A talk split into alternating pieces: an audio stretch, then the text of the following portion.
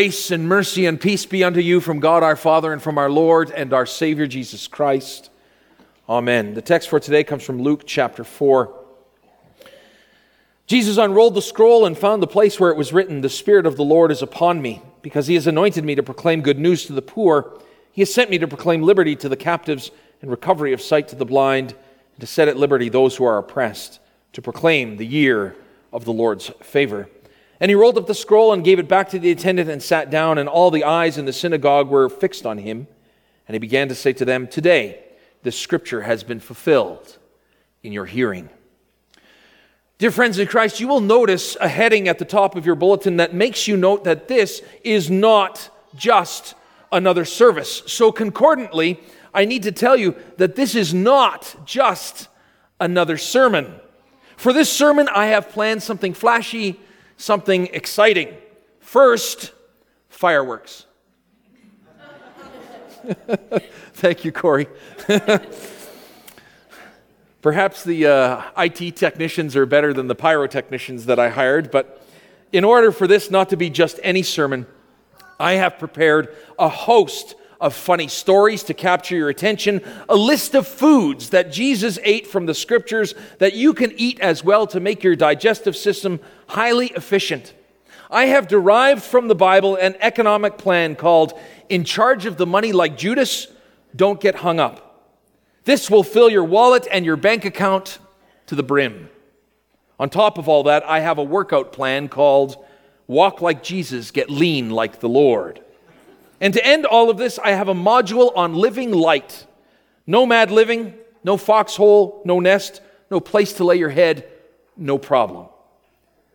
The fact of the matter is, is that this is just another sermon much like the one you heard last week, and much like the one you will hear next Sunday. Here it is, dear friends. We are sinners, sinners in desperate need of a Savior. We in no way can fulfill God's law or pay for our own sin, so God in love sent His Son to take on flesh and to die on the cross for all of our sins. Three days later, Jesus rose from the dead to proclaim His victory over sin, death, and the devil, and for our sake takes His rightful place at the right hand of God the Father. Sorry, I don't have pyrotechnics, I don't have plans, I don't have props to make this sermon not just another sermon.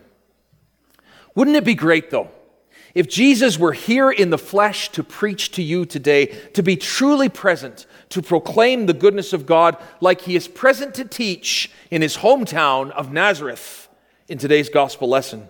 Jesus comes into his hometown, now a bit famous, and the people of Nazareth have heard of the miracles that Jesus did at Capernaum, and so he is expected to bring some teaching in the local synagogue.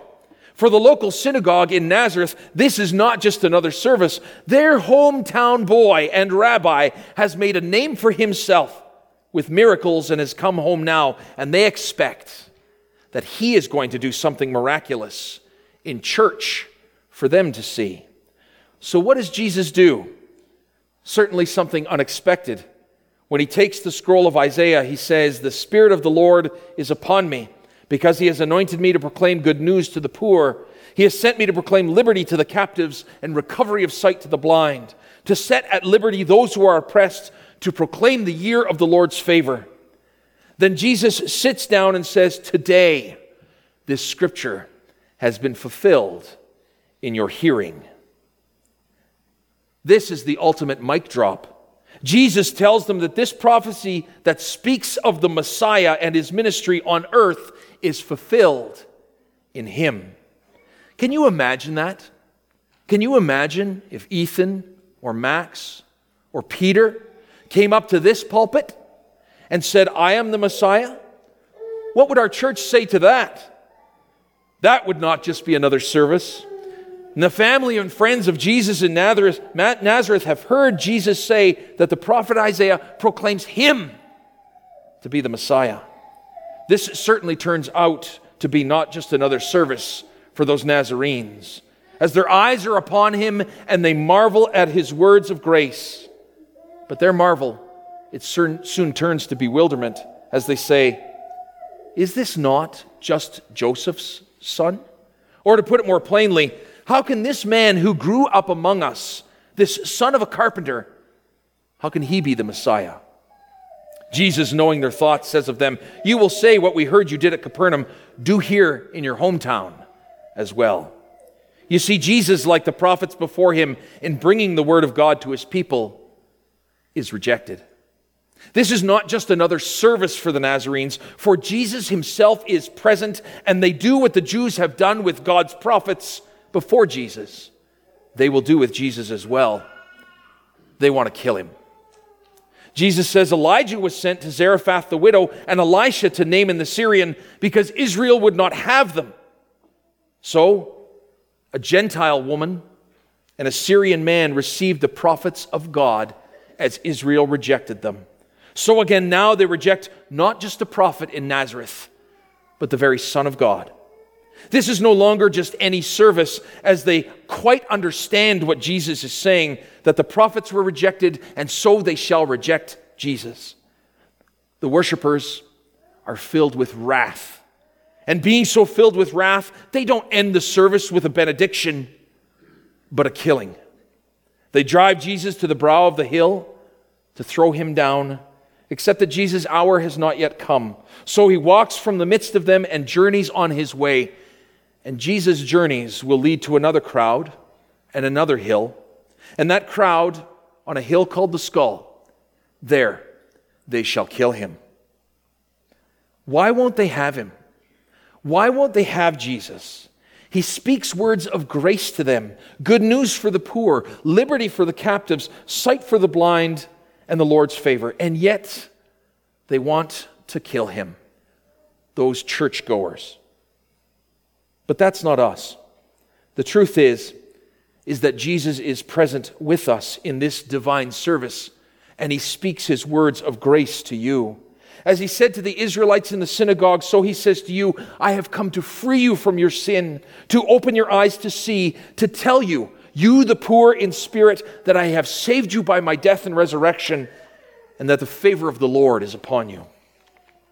Jesus was and is the fulfillment of prophecy, and through his miracles, through his ministry, through his teaching, he was releasing creation from the bonds of sin and disease and death and restoring it and with eyes of faith and ears to hear, we see the Lord say to us in this divine service Behold, I am making all things new today. Jesus is the Messiah who has come for you. Your sins are forgiven this day because he came to die on the cross for you and rise for you. The promise of the patriarchs, the promise of the prophets is fulfilled in Christ. And today, it is fulfilled in your hearing. The people of Nazareth, they wanted miracles, and Jesus didn't give it to them. So they rejected him, wanting him dead. But you, you, by the waters of your baptism and the power of the Holy Spirit, have received him, and thus you have received the gifts of forgiveness and life and salvation. John tells us Jesus came to his own, and his own people did not receive him. But to all who did receive him, who believed in his name, he gives the right to become the children of God. That's you, dear friends, called in the waters of your baptism to be his child, and you have in those waters received forgiveness and life and salvation. This sermon, it's just another sermon.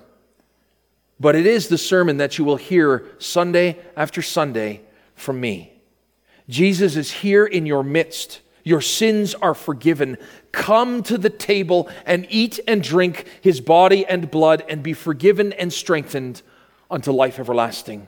The work that Christ began, began in your baptism is sustained in the eating and drinking of his flesh and blood and the hearing of his word, and it will be completed when Jesus comes again to gather you and take you home as a hen gathers chicks under her wings. Your sins are forgiven and salvation is yours. Thanks be to God. Amen. And now let us pray. The peace of God, which passes all understanding, will guard your hearts and minds in and through Christ Jesus unto life everlasting. Amen. Hi, Pastor Cy here. I hope this message was encouraging for you. Riverbend Lutheran Church, our goal is to support Christians in their daily walk with God and in proclaiming the love of Christ to a lost and broken world. We're a small and inviting congregation welcoming any and all who are sinful, hurting, seeking, or simply broken. Whether you're already a Christian and are looking for a church home, or you're undecided about your faith and looking for answers, you are welcome here. We have a number of programs for all ages and walks of life. Sunday mornings we have worship followed by educational programs for all ages. Please join us. For more information, you can visit us online at www.riverbendlutheran.com, call us at 780-430-7382, or email me at pastor at riverbendlutheran.com. Better yet, stop in for a visit. Until then, may the Lord bless you and keep you. May the Lord make his face shine upon you and be gracious unto you. May the Lord look upon you with his favor and grant you his peace.